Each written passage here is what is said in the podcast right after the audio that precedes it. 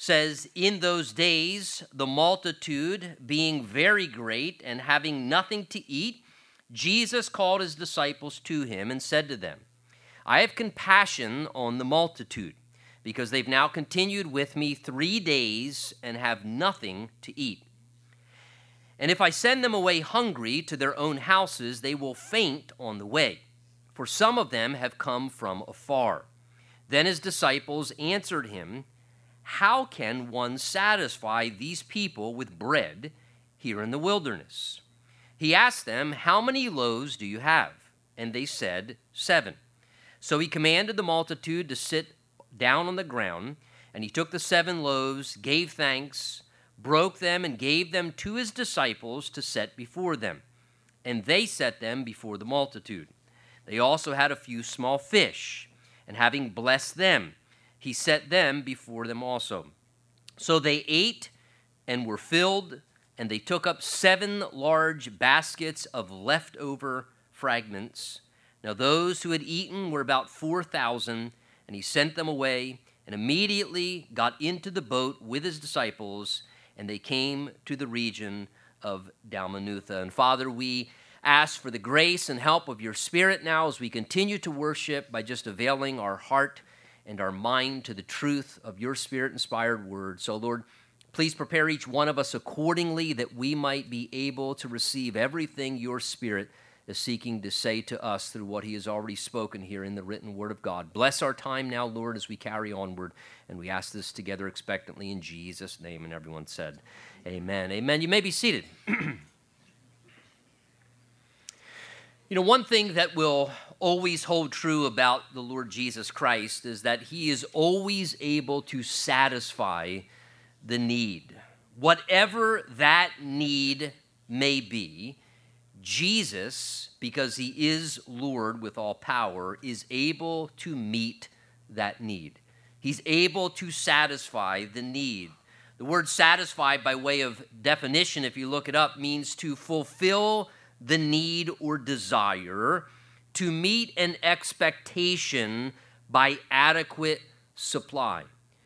And Jesus is always able to satisfy the need by his abundant power and by his great grace. And in our text this morning, we see Jesus satisfying need in various different ways. We see him supplying spiritual fulfillment for a hungry group of seekers who are with him out in the wilderness for this three day span. We see Jesus supplying the need by providing provision that was necessary to sustain and to feed the people. We see Jesus satisfy the need by giving direction how to operate to the disciples in this particular situation that they're handling. And we see Jesus meeting the need as well by even providing the power to accomplish miraculously exactly what needs to be addressed in a situation that was humanly impossible. There was no way humanly they could accomplish what they did, but Jesus meets the need by providing miraculous power in human impossibility. Now, remember the backdrop as we come into chapter 8. We know in the prior section, Jesus is now ministering in the region called Decapolis, which just is a term that means 10 cities. They're on the eastern side of the Sea of Galilee, which means this is predominantly Gentile territory. And by that we mean non Jewish territory. He's among the Gentile peoples, he's not among the chosen people of the nation of Israel. There could have been some Jews among this crowd, we're not diminishing that, but the greater majority of this large multitude would be Gentiles, yet the popularity of Jesus in this region is still incredibly high because of all the ministry works that Jesus has been doing in the region at large. Many lives have been changed. In fact, Matthew's account of this same section, Matthew 15, tells us there the crowd was amazed because those who hadn't been able to speak were talking, the crippled were made well, the lame were walking, and the blind could see again, and they praised the God of Israel. In other words, notice the distinction there is these wonderful works, these healings, these lives being changed, but it says the people praised the God of Israel, indicating predominantly there were Gentiles in that multitude praising the God of Israel for what Jesus had been doing. Now, if you look at me in verse 1 as our section opens, it tells us that it was in those days that the multitude being very great, having nothing to eat, Jesus calls his disciples to himself, speaking to them, and he says, verse 2, I have compassion on the multitude because they've now, he said, continued with me three days and have nothing to eat. And if I send them away hungry to their own houses, they will faint on the way, for some of them have come from afar. So notice here, Jesus caring greatly about the people, assesses the situation, identifies a need. He then is moved with compassion to want to help them.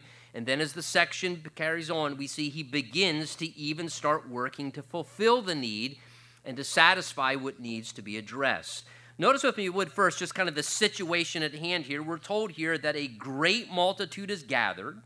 We saw in verse 9 as we read that multitude is about 4,000 men, it tells us. Now, what's interesting here, it tells us, verse 9, that the multitude there was about 4,000. Matthew fills in the additional detail. In Matthew's record, it says it was about 4,000 men specifically not counting the idea is women and children. So the crowd is much larger than 4,000. Not that that's a small crowd, but the multitude is 4,000 men, Matthew tells us, plus women and children, consisting of full families. And we're also told in our section here that they are out in the wilderness. In other words, they're far away from their homes. Jesus alludes to that there in verses 2 and 3, which would be very inconvenient. It consume a considerable amount of time. Jesus said, if I send them home without feeding them, they'll probably faint on the way. They haven't, you know, had food. It's already been three days. And he says, many of them have come from afar. So they've traveled a large amount of distance. They're not near the marketplaces. They're out in a remote area, which would have been, again, very difficult and inconvenient. And Jesus indicates his concern here in verses 2 and 3 is that they had continued with him, notice, not for three hours it's not like Jesus said, Boy, the worship meeting was so wonderful out here. It went three hours. They've got to be hungry for lunch. They might not even make it to Carluccio's. they might faint in the parking lot. Jesus tells us here that they've been with him. Please take notice, it says, verse 2, that they had continued with him for three days. For three straight days, they had been with him out in this remote area with nothing to eat. Now, the question should come to mind, it came to mind anyway by way of observation what would compel not just adult men, but men with their wives, with their children, full families, if you would, to do something so inconvenient circumstantially, to sacrifice food, to give up even personal need, legitimate need, to spend that much time out in the wilderness there, particularly, and I want to bring this to your attention, in a time period we have to take into consideration when everyday survival required much more effort and much more time than it does in today's day and age. We live in a modern generation with so many modern conveniences that it makes it much easier to get through with day to day survival. We can do things much more quickly, we can travel more quickly, we can pick up fast food. We, I mean, just things can be done much more quickly. You have to understand, we're talking about a time period historically without modern conveniences. It required a lot more work just to do day to day experiences, just to be able to acquire things, to travel, to walk, to go on horseback, if you would, to to be able to journey much longer, to you know procure food, to then prepare food, to actually you know cook food. So things took much more effort to survive. And yet, here we see them for three days sacrificing considerable time, giving up food, setting aside other things of ordinary family life, which would be much more difficult for them than it even would be for us. They're not even able for three days straight to sleep in their own beds. There are families out in this remote area in the wilderness. They're camping out to some degree. You want to talk about flexible just for following the Lord? It's pretty impressive, really, what we see going on. Clearly, the reason is that these people had a very strong desire to spend time with the Lord. There was a strong desire within them to experience the presence of the Lord, to see and to experience what the Lord was doing, to be able to hear the word of God. There was this longing. They wanted to hear whatever the Lord was going to speak. They didn't want to miss what he might share, things he might communicate about the kingdom of God.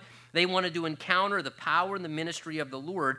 And they had a definite spiritual hunger to have been out there in that wilderness for three days with him like that. And their appetite, spiritually, we might say, obviously ruled over their temporal desires or their temporal conveniences or their temporal comforts, things of this world, their spiritual zeal took precedent over other interests, over other everyday, ordinary activities. And what a great example that multitude really is to us.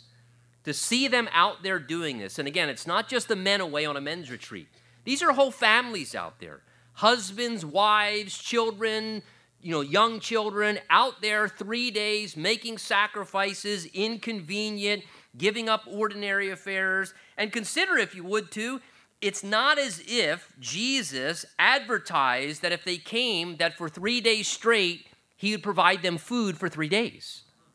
He didn't say, hey, travel with me out to the wilderness. I'll make sure you get your three square meals a day. There was no advertisement, there'll be a food line. There was no indication that he was going to give away personal items or do anything of providing material blessing for them, right? The very fact that Jesus does this miracle was a surprise to everyone. Nobody knew that he was going to do this. The disciples were even surprised when he brought it up, and we're going to talk more about that later. But the thing I want you to recognize it was a surprise blessing that he fed people and that he took care of some of their physical need in his kindness and his love and his compassion as well. They were not out there for the stuff. You catch my drift? They didn't go there to get something, they were there for the Lord. They were there for the presence of the Lord, the Word of God, the ministry of the Spirit. It was spiritual hunger that had them out there. It wasn't out there to get something and they would endure through the spiritual thing to get the physical need met. This is a beautiful example here. They are out there for the presence of the Lord, whole families willing to forego everyday life routines and ordinary activities, even family, you know, routines for the presence of the Lord. And I have to look at that and ask myself, to what degree are we willing to make personal sacrifices to seek the Lord? As an individual, as families, to what degree are we willing to do what's inconvenient, to give up certain things, to be flexible in family life in order to seek the Lord, in order to hear the word of the Lord, to be with the Lord, to seek the presence of the Lord in his ministry. For the first three days, there was nothing of any material help, no food line. It was just spiritual hunger driving the people. And I think they present a wonderful, convicting example people coming and staying long due to their hunger for God and His presence. And the Lord, through His presence and what He was speaking and the way He was ministering, was satisfying the biggest need spiritual need. You know, we may read the story and we get kind of, you know, distracted and it gets eclipsed by Jesus doing the miracle, feeding the 5,000 and all the food and satisfying the hungry bellies. But we're missing the front end, which is for three days, he was satisfying spiritual need. He was fulfilling people's longing for the things of God and the Word of God and the presence of God, and Jesus was satisfying that need. Reminds me of Jesus' own words in John chapter 6, verse 35, where there Jesus said, I am the bread of life, and he who comes to me shall never hunger, and he who believes in me shall never thirst. Again, he's talking about a spiritual hunger a spiritual need. And Jesus says, I am that spiritual bread that nourishes the spiritual life, that satisfies the appetite for that which is spiritual in the soul of a person. Matthew chapter 5, verse 6, Jesus there said this Blessed are those who hunger and thirst for righteousness, for they shall be filled. And the term literally is, they shall be satisfied they shall be fulfilled. That when there is a hunger for the things of God, for experiencing God, for that which is righteous, by pursuing God, he says that hunger is a blessing because those people will find themselves satisfied, fulfilled.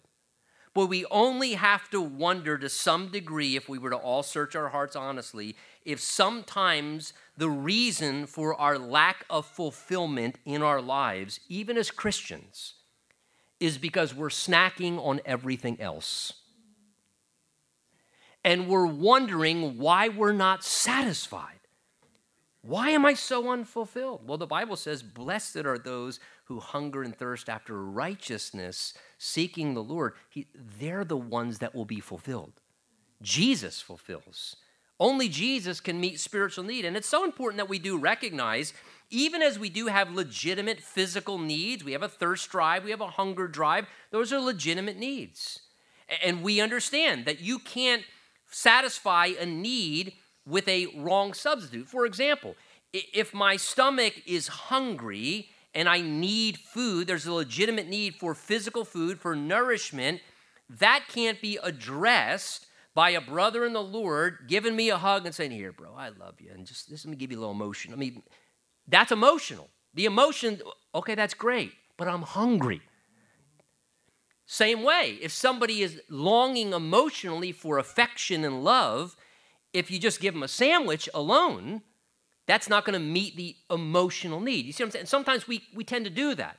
We have an emotional need. You can't fix an emotional need maybe with just a physical handout and you can't fix a physical need, maybe with just a emotional display of love or a word of encouragement. The, the supply needs to meet the specific need. And the same holds true spiritually. The Word of God is very clear. There is a spiritual hunger, a spiritual need in the soul of every person, and that spiritual need cannot be fulfilled with substitutes. It can't be fulfilled with relationships or possessions or material things or achievements or requirements. And, and we try, do we not? Especially before we come to Christ. We're trying to fulfill the spiritual need with all these things in the world until we come to realize what we need is we need Jesus. That's the only thing that meets the spiritual need that's, that's real in every one of our lives. But as Christians, we can start to make that mistake as well sometimes. We start using substitutes and snacking on this and trying to fulfill ourselves with that. Psalm 63 speaks of seeking and worshiping the Lord, and then it declares this And my soul shall be satisfied in you. Lord, that's how my soul will be satisfied in you. After three days out here, Jesus is satisfying their spiritual need and then we see, as the text does reveal to us, that Jesus lovingly, with a compassionate shepherd heart, starts to care and to display his concern for tending to their other needs, their physical needs as well. He did care about the needs of the people, and he wants to attend to them, he wants to serve them well. He's a good shepherd. And here they had come from afar. Jesus says they're far away from their hometowns. And he says there in verses 2 and 3 if we send them away with nothing to eat, they've been here three days. He says, if I send them away still hungry in their weakness, their anemic condition, perhaps he's thinking, some who've come from afar, he says, they may faint on the way. And so, out of compassion, Jesus wants to meet the physical need in their own lives as well. He indicates that concern there in verses 2 and 3. Now, as we look at Jesus saying here, I have compassion on them. They've been with me three days. Uh, they have nothing to eat. I don't want to send them away hungry. Uh, notice, first of all, if you would also, too, here, as Jesus is addressing the situation, that he kind of assesses the need. Jesus assesses the need. He recognizes, okay, they've been here with me three days. They've traveled a far distance. They have nothing to eat. There's not a good opportunity for them to be able to purchase and accrue food where they're at. So he assesses their situation and he is aware of a legitimate need because he's a good shepherd. And let me say, in connection to that, Jesus saw their circumstances, he assessed their need and the challenges that existed. And Jesus is the same yesterday, today, and forever. And he assesses and he is fully aware of the need in your life this morning. It's not as if Jesus is not aware of the need. He's fully aware of that need, whatever it is, in your life this morning. He assesses, He's aware. He knows the need that you're facing in your particular situation. And not only that, what does verse 2 tell us? That Jesus said, I have compassion on this multitude. I'm aware of their need, and being aware of their need has prompted my heart to be stirred with compassion to do what? To help with a need, to address the need, to act. Jesus is moved with compassion. Many times in the scripture, numerous times, we've even already seen it in Mark's gospel, it'll tell us in the language that Jesus was moved with compassion. And the Holy Spirit will describe Jesus being moved with compassion. But what I want you to notice here in verse 2 is on this occasion, Jesus says it of himself in a autobiographical statement, he says himself, I have compassion. Other times it says he was moved with compassion.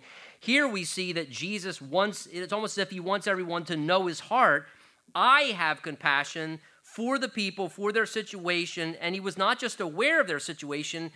Whenever Jesus was moved with compassion, and here he says, I've got compassion, I feel pity for this difficulty.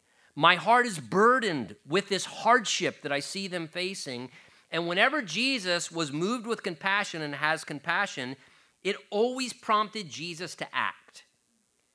Whenever Jesus displayed compassion, he would always act and assist and address the need. And can I say again, Jesus is the same yesterday, today, and forever. And not only is Jesus aware of your need, Jesus has tremendous compassion toward you with your need. And he is prompted to want to assist you with that need to act in your situation, you can be assured that He wants to act and that He will help you because His heart is stirred with compassion for you and your need and your specific situation. And especially as Jesus is going to help them in this situation, Jesus always honors meeting needs and satisfying needs when we have put seeking Jesus first. And that's exactly, is it not, what these people have been doing? For three days, what have they been doing? Seeking the Lord. For three days, they have been first and foremost, top priority, seeking the Lord and seeking Him and His kingdom first.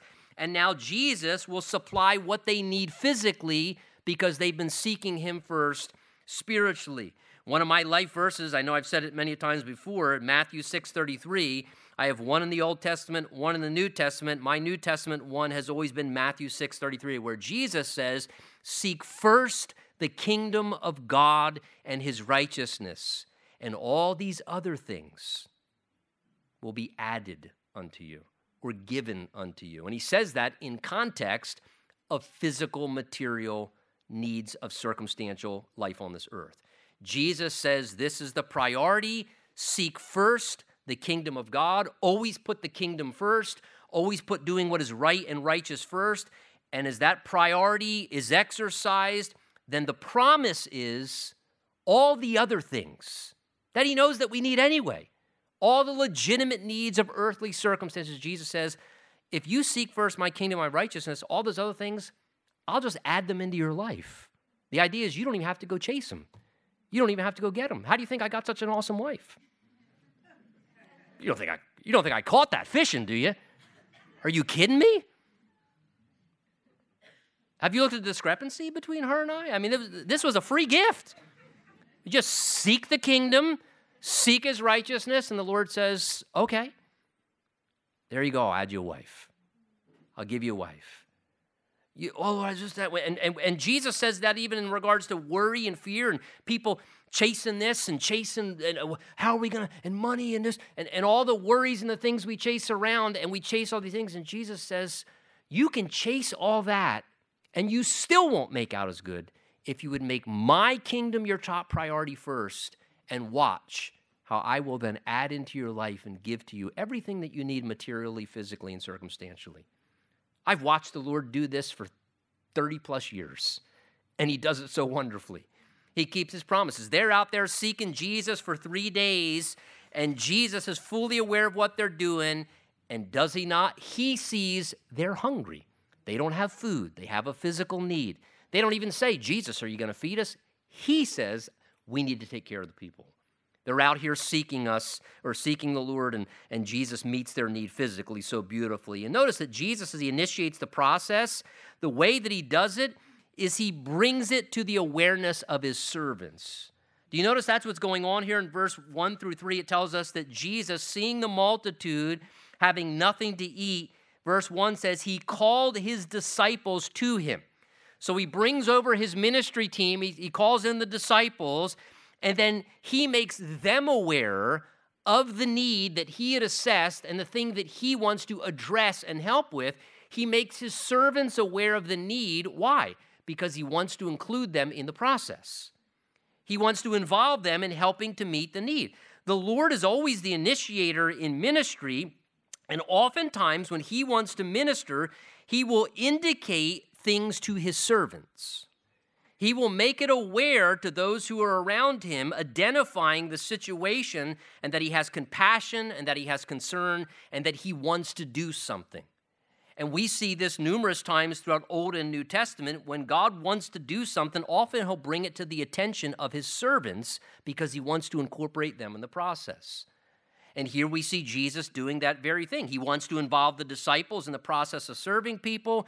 And so he calls them over and he brings the need to their attention because he's about to include them in the process. And let me just say, in application to that, pay attention when the Lord shows you things. When the Lord brings a need to your attention, sometimes it's just to pray, but other times it's because He wants you to act. And that's why He let you see the need. That's why He let you see the situation. That's why He let you become aware of some area where someone needs help or something needs to be done. Pay attention when the Lord calls you over and He says, Do you see that? You see the situation here? You, you see that need there? Because many times the Lord is wanting to include us in the process. That's how Nehemiah ended up rebuilding the walls of Jerusalem. He asked a question Hey, how things going back there in Jerusalem? Worst question the poor guy ever asked. It's going horrible. The walls are broken down. The gates are burned with fire. It's been so long. The people can't rally together. And all of a sudden, Nehemiah figures out his calling because he has compassion because and God let him know the need and the reason God let him know the need is because God wanted to use Nehemiah to address that particular work. So Jesus makes the concern and need known. Verse 4 tells us that the disciples, once he says this, then answer him How can one satisfy these people with bread in the wilderness? Now, if you were with us just two chapters ago, you can likely answer that question for them.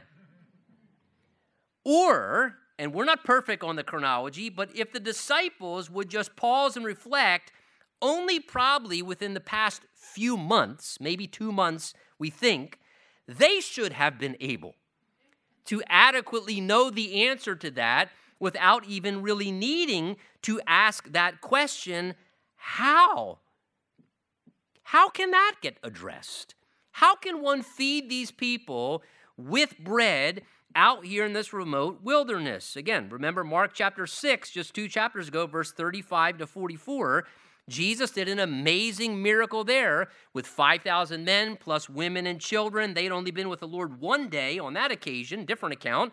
And he does this amazing miracle where Jesus tells them, when they ask the same question, why don't you see what you have? They search around, they find one little boy's lunch pail with five little barley loaves, little small buns, and, and a few fish. They bring it to Jesus, and he takes it, he blesses it, he multiplies it, and he begins distributing it to the disciples, and they keep going out and giving it and coming back, and he gives them more, and, and he's doing a miracle of multiplication of all the resources, and he feeds thousands of people in a very, very similar way to what's going on. And now Jesus expresses his same desire with this group of Gentile people out in a wilderness situation. They've been there for three days. And notice he expresses his desire now, and it's actually even a smaller crowd. Last time it was 5,000 men plus women and children. This time it's even a smaller crowd, but nonetheless, what did the disciples say? Lord, how can that get taken care of? How could we possibly satisfy this particular need? Now, we would expect, would we not, just rationally, we would expect the disciples would have the exact opposite response. We would expect to read in these verses here that the disciples, when Jesus said, These people have been here with me for a long time, they're hungry. We need to do something to help them. We would have expected the disciples to do something like this Oh, we've been on this ride before. Oh, oh, oh, I, I, remember this? Remember what he does in these situations? You almost would expect them to start calling people, hey, you want to get a close seat to this? Come on in, everybody. You're gonna, this is going to blow your mind. Watch, he just takes it and he goes like this and he gives it to us and it fills back up again. And you would expect they would have been telling the people, encouraging them, don't worry, the Lord's going to do something amazing here, just watch. Yet it's the opposite. Due to unbelief, they say, How can we satisfy the people out here? We don't have resources. This is a remote area. The need is too great. Boy, I'll tell you, I don't know about you, how encouraged and normal the disciples make me feel sometimes. It's like spiritual amnesia here. All of a sudden, just two months ago, they saw the Lord do a great thing. But is it not true how amazing it is how quickly we forget the kindness of our Lord, the power of our Lord, the ways that He works, the faithfulness of our Lord to act and solve problems, how Jesus can miraculously multiply limited provisions, how Jesus can work and do things that are amazing and that blow our minds, and we experience the Lord work, right? and we see his power in some way and we're blown away by what the Lord does and and we see the Lord supply or we see the Lord do something that's just absolutely miraculous, then a new situation arises. And a new situation arises, the next opportunity presents itself in our life. And maybe we even sometimes sense the Lord indicating that He's going to work, but in a spirit of unbelief and like spiritual amnesia, we go, but in these difficult circumstances, how's this going to work out? I, I, I don't know how we're going to address this. I don't know how this is going to get taken care of. How, how can someone possibly resolve this situation and take care of the, what's needed here in this circumstance? And it's almost as if, I don't know, and, and, and I say this sheerly by speculation and I'll move on, is some of it even, and I'm going from my own humanity here, not that we don't know the Lord can do it. But maybe sometimes because we look at the specific circumstances that are a little bit different from situation to situation, and we just wonder, I don't know if we'll do it in this situation. I mean, yeah, yeah, I know what he did there. And he did that then, but I was in a and and but then we have a little bit different, few different details in the circumstances, and we wonder, would he want to do it again? Does he want to work in this situation? And I don't know if that's perhaps part of what the struggle was, but clearly they were doubting, and therefore Jesus said to them, verse 5, How many loaves do you have? Now they're probably going, This sounds familiar. they said, Seven. And he commanded the multitude to sit down on the ground. Well, this is sounding really familiar now. All of a sudden, they're, they're having an awakening, that eureka moment here. He took the seven loaves, gave thanks, broke them, and then gave them to his disciples to go set before the people. And they set them before the multitude, verse 7. And they had also a few small fish, and having blessed them, he set them before them also. So, very similar to the prior miracle back in chapter 6 of feeding the multitude there in a remote place, Jesus here again displays, as I said earlier, how he satisfies need. And here we see Jesus satisfying need by providing direction of what to do and how to specifically operate. Here we see Jesus satisfying need by again supplying power to do what's humanly impossible in a situation they can't fix with their own human effort. Here we see Jesus abundantly providing above and beyond for a need in their lives. First, take note with me, if you would, here how Jesus is satisfying the need of really just providing direction to his servants how to operate. Clearly, Jesus is directing the whole process, as I said earlier. He's assessed the situation, but now notice he asks them to assess the situation themselves. He says to them in verse 5, How many loaves do you have? In other words, he says to them, Assess your own resources here. I want you to do that. It's part of the process, Jesus says. I'm going to direct you through this, I'm going to guide you. But he says, I want you to pause and I want you to assess your own human resources. What do you have here? And oftentimes the Lord will have us do that because He's letting us see in humility how limited our resources are, how completely incapable We are to address a situation or fix a problem on our own, but also the Lord will ask at times assess our resources because the Lord also, on the other side of that, wants us to participate to some degree. Does He do the heavy lifting? Amen, absolutely. We all know that, right? He does all the heavy lifting, but He does work in cooperation with human compliance. So Jesus doesn't just say, I don't really need the seven loaves and the fish. Trust me, I could do this without them. I spoke creation into existence. He could have took that approach, but he says, "What do you have to participate? What do you have to contribute?" Because he wants to include them in the process. And sometimes the Lord asks us to assess, not just in humility, so we realize how limited our resources and contribution are, but sometimes the Lord asks us to assess because He's wanting us to recognize listen, I do want you to contribute your part. I want you to be involved in some way. Yes, I do the bulk of it, but I do want you to participate. What do you have that you can contribute? Again, God said to Moses, Moses, what's in your hand? It was a shepherd's staff. But again, God said, What's in your hand? Sometimes God will say to us, well, What's in your hand? What do you have? What do you have to contribute, to offer, to participate? He includes us. And Jesus also has them do things. Notice as well, as we take observation of this, Jesus also had them, just like the prior miracle, he had them do things in a very orderly way. And so, as Jesus is satisfying the need by providing direction, notice he gives them direction. It says there that he tells the disciples, Verse 6, he commands them to have them to sit down on the ground orderly into groups. And then Jesus starts to produce the miracle, and then he gives the resources to his disciples, and then they were to take them and go set them before the people. And again, of course, the process just repeated itself back and forth until thousands of people were cared for. They were like waiters going back, picking up the food, bringing it out to the groups of people, going back, picking up the food. But I want you to take notice that Jesus does all this in a very orderly way. Our Lord works powerfully, but he always works within the boundaries of order. Again, the very portion of the Word of God, chapters 12, 13, 14, in regards to the ministry of the Holy Spirit and the, the gifts of the Spirit and the manifestation of the Spirit, right within that, we're told that God is not a God of, of disorder. He's not a God of confusion. He does all things decently and in order. And God can move incredibly powerfully, but yet He always still remains orderly. And here, this ministry is being done with good stewardship, and it's efficient and orderly, and there's an organization that Jesus is working. Let's have the people sit down, let's get in some groups.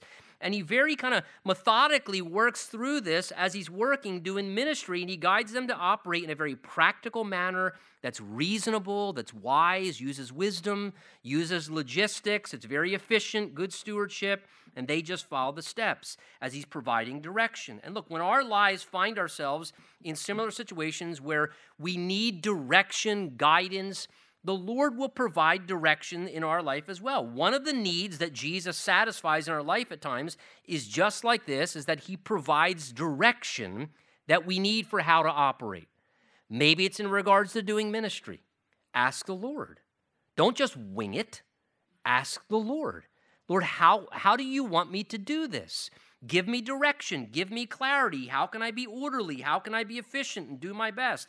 Maybe it's just working out a problem in your life and you just don't know how to address the problem, He'll provide direction.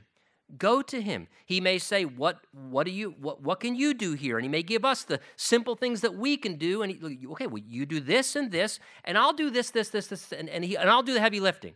But I do want you to do this, and I, I do want you to handle that. And and the Lord will give us direction, showing us in our life situations as well. And of course, Jesus meets the need also by supplying all the power to do what's humanly impossible here.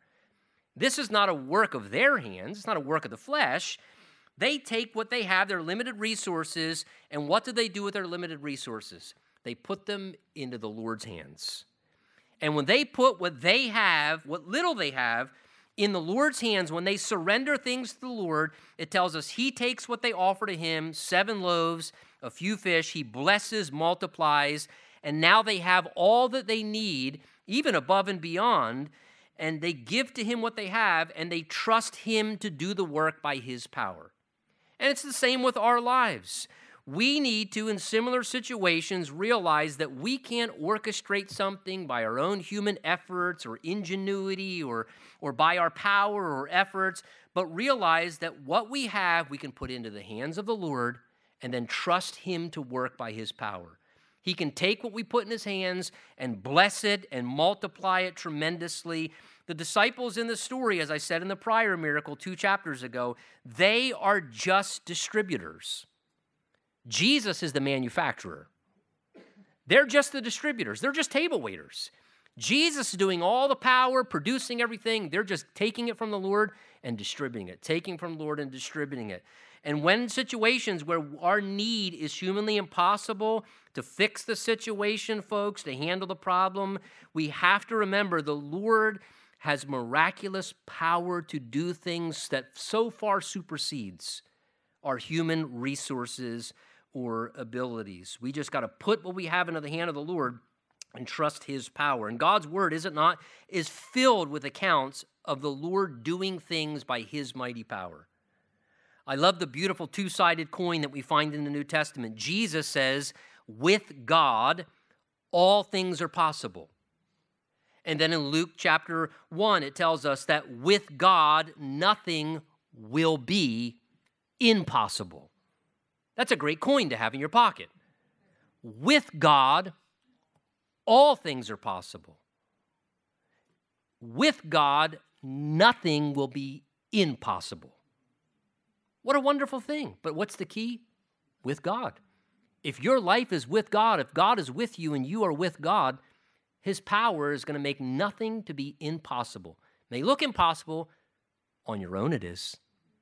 But with God, nothing will be impossible. Lord, I don't know. With God, all things are possible because it's God's power. Again, the Bible tells us there's nothing too hard for the Lord. Ephesians 3 3:20 says, "Now to him who's able to do exceedingly abundantly above all we ask or think, according to the power that works in us." So we see Jesus here do this amazing miracle. He replicates it in little different circumstances. Once again, verse 8 tells us, notice, so they all ate and were filled. And they took up seven large baskets of leftover fragments. And those who had eaten, verse 9 says, were about 4,000. So notice how Jesus also satisfies this physical need, as I said, not just sufficiently, but could we say there, he's satisfying the need abundantly, above and beyond. Do you notice the Holy Spirit describes? It's easy just to read this in a desensitized way, like we do sometimes with Scripture, and not really think about what the Lord's doing here. To just read it and kind of gloss over it. He took, folks, he took seven loaves, small little buns, if you would, like dinner rolls of bread, a few tiny little sardine sized fish, and he, by his miraculous power, just fed thousands of hungry people. Thousands of hungry people. And it says in our text here, what does it say? Verse 8 they ate and they were filled. The language is glutted, stuffed, like how you feel after you gorge yourself at Thanksgiving or a big meal. They were abundantly fulfilled and satisfied. Jesus didn't meet the need partially, he met the need completely. In fact, this isn't interesting? It says they took up seven large baskets. Seven in the Bible is the number of completion. Seven notes in a scale, seven days in a week. Uh, uh, Seven's the number of completion. The idea is he met the need completely. Completely. And not just completely, but even to excess above and beyond, because not only did he feed all the people, but it says they took up, what does it say, verse 8? Seven large baskets of leftover fragments. He fed the multitude, and then they had leftovers. And not only that, it says seven large baskets of leftovers. Now, here's what's interesting that term there, baskets, is actually a different Greek term that was used back in chapter 6 when there were, remember, it says 12 baskets left over the first time he fed the multitude. In that situation, the term baskets in the Greek referred to like the small picnic like basket that you take a picnic lunch in. And there were 12 baskets, interesting, one for each one of his workers, because when you serve the Lord, he provides well for his workers. and each of the 12 disciples had their own little lunch basket afterwards to eat. Here, it's a different Greek term, and notice the, the language even translated seven large baskets. It's the same term that's used in Acts chapter 9, verse 24 and 25. I'll read it to you. It says, There the plot became known to Saul, and they watched the gates day and night to kill him. So the disciples took Saul by night and let him down through the city wall in a large basket. This is the, the large, we might like a hamper size basket, big enough for an apostle to be lowered down over a city wall in, big enough for a person. So, this is a tremendous amount of abundance and provision. He didn't just provide sufficiently to meet the needs of thousands, he provided excessively above and beyond, if you would, with these large baskets. Now, let me just say, by way of encouragement this morning, if Jesus can, and Jesus did do that by excessively needing a massive need, then let me encourage you this morning to say, is your personal need too much for the Lord to fulfill? Of course it's not. Your need is not too great for the Lord to address. Jesus can handle filling the need, however large your purchase order is. And sometimes it may seem like a this is a big purchase order, Lord, this one. I don't know if this will get approved. But his power is limitless, his compassion is always there for us, and one way or another, however he chooses to meet the need, he will meet the need sufficiently by his grace, through his presence, through his power. God is a wonderful provider and helper, and he cares for people. And look, we see this all through Scripture. In the Old Testament, God miraculously provided bread and meat and water in the wilderness for 40 years to sustain them. 1 Kings chapter 17 tells us that God fed Elijah in the desert area by making birds drop off his food every morning and every evening. That was the ancient version of Uber Eats or whatever they're doing these days. You know, just I mean, imagine that. You guys out here, to, he's at the Brook Cherith, and every morning he probably developed a relationship with the birds. Fred, good to see you again. And you just God sent a bird every morning, every evening, supplied food for his prophet. In that same chapter, 1 Kings 17, it then tells us how God made the widow's resources keep lasting and they never ran out. God miraculously kept making a meager amount of resources just stretch and stretch and stretch.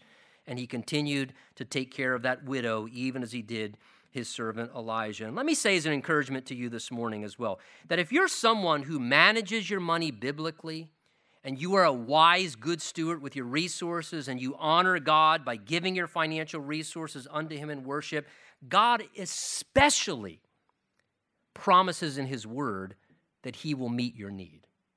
The Bible tells us in Philippians chapter 4, verse 19, and my God shall supply all your need according to his riches in glory by Christ Jesus. And the context of that promise is in relation to the concern the Philippians may have had because they had given resources financially to the Lord, to the work of the Lord. And Paul said to them, if you're now concerned because you sought to honor the Lord with your resources, oh no, we gave to the Lord. We could have spent the money on this. Eh, My God will supply all of your need according to his glorious riches. In other words, when you manage money God's way, God takes care of things. He does. We see the same principle in regards to giving unto the Lord in 2 Corinthians 9 8. There it says, And God is able to make all grace abound toward you, that you always, having all sufficiency in all things, may have abundance for every good work.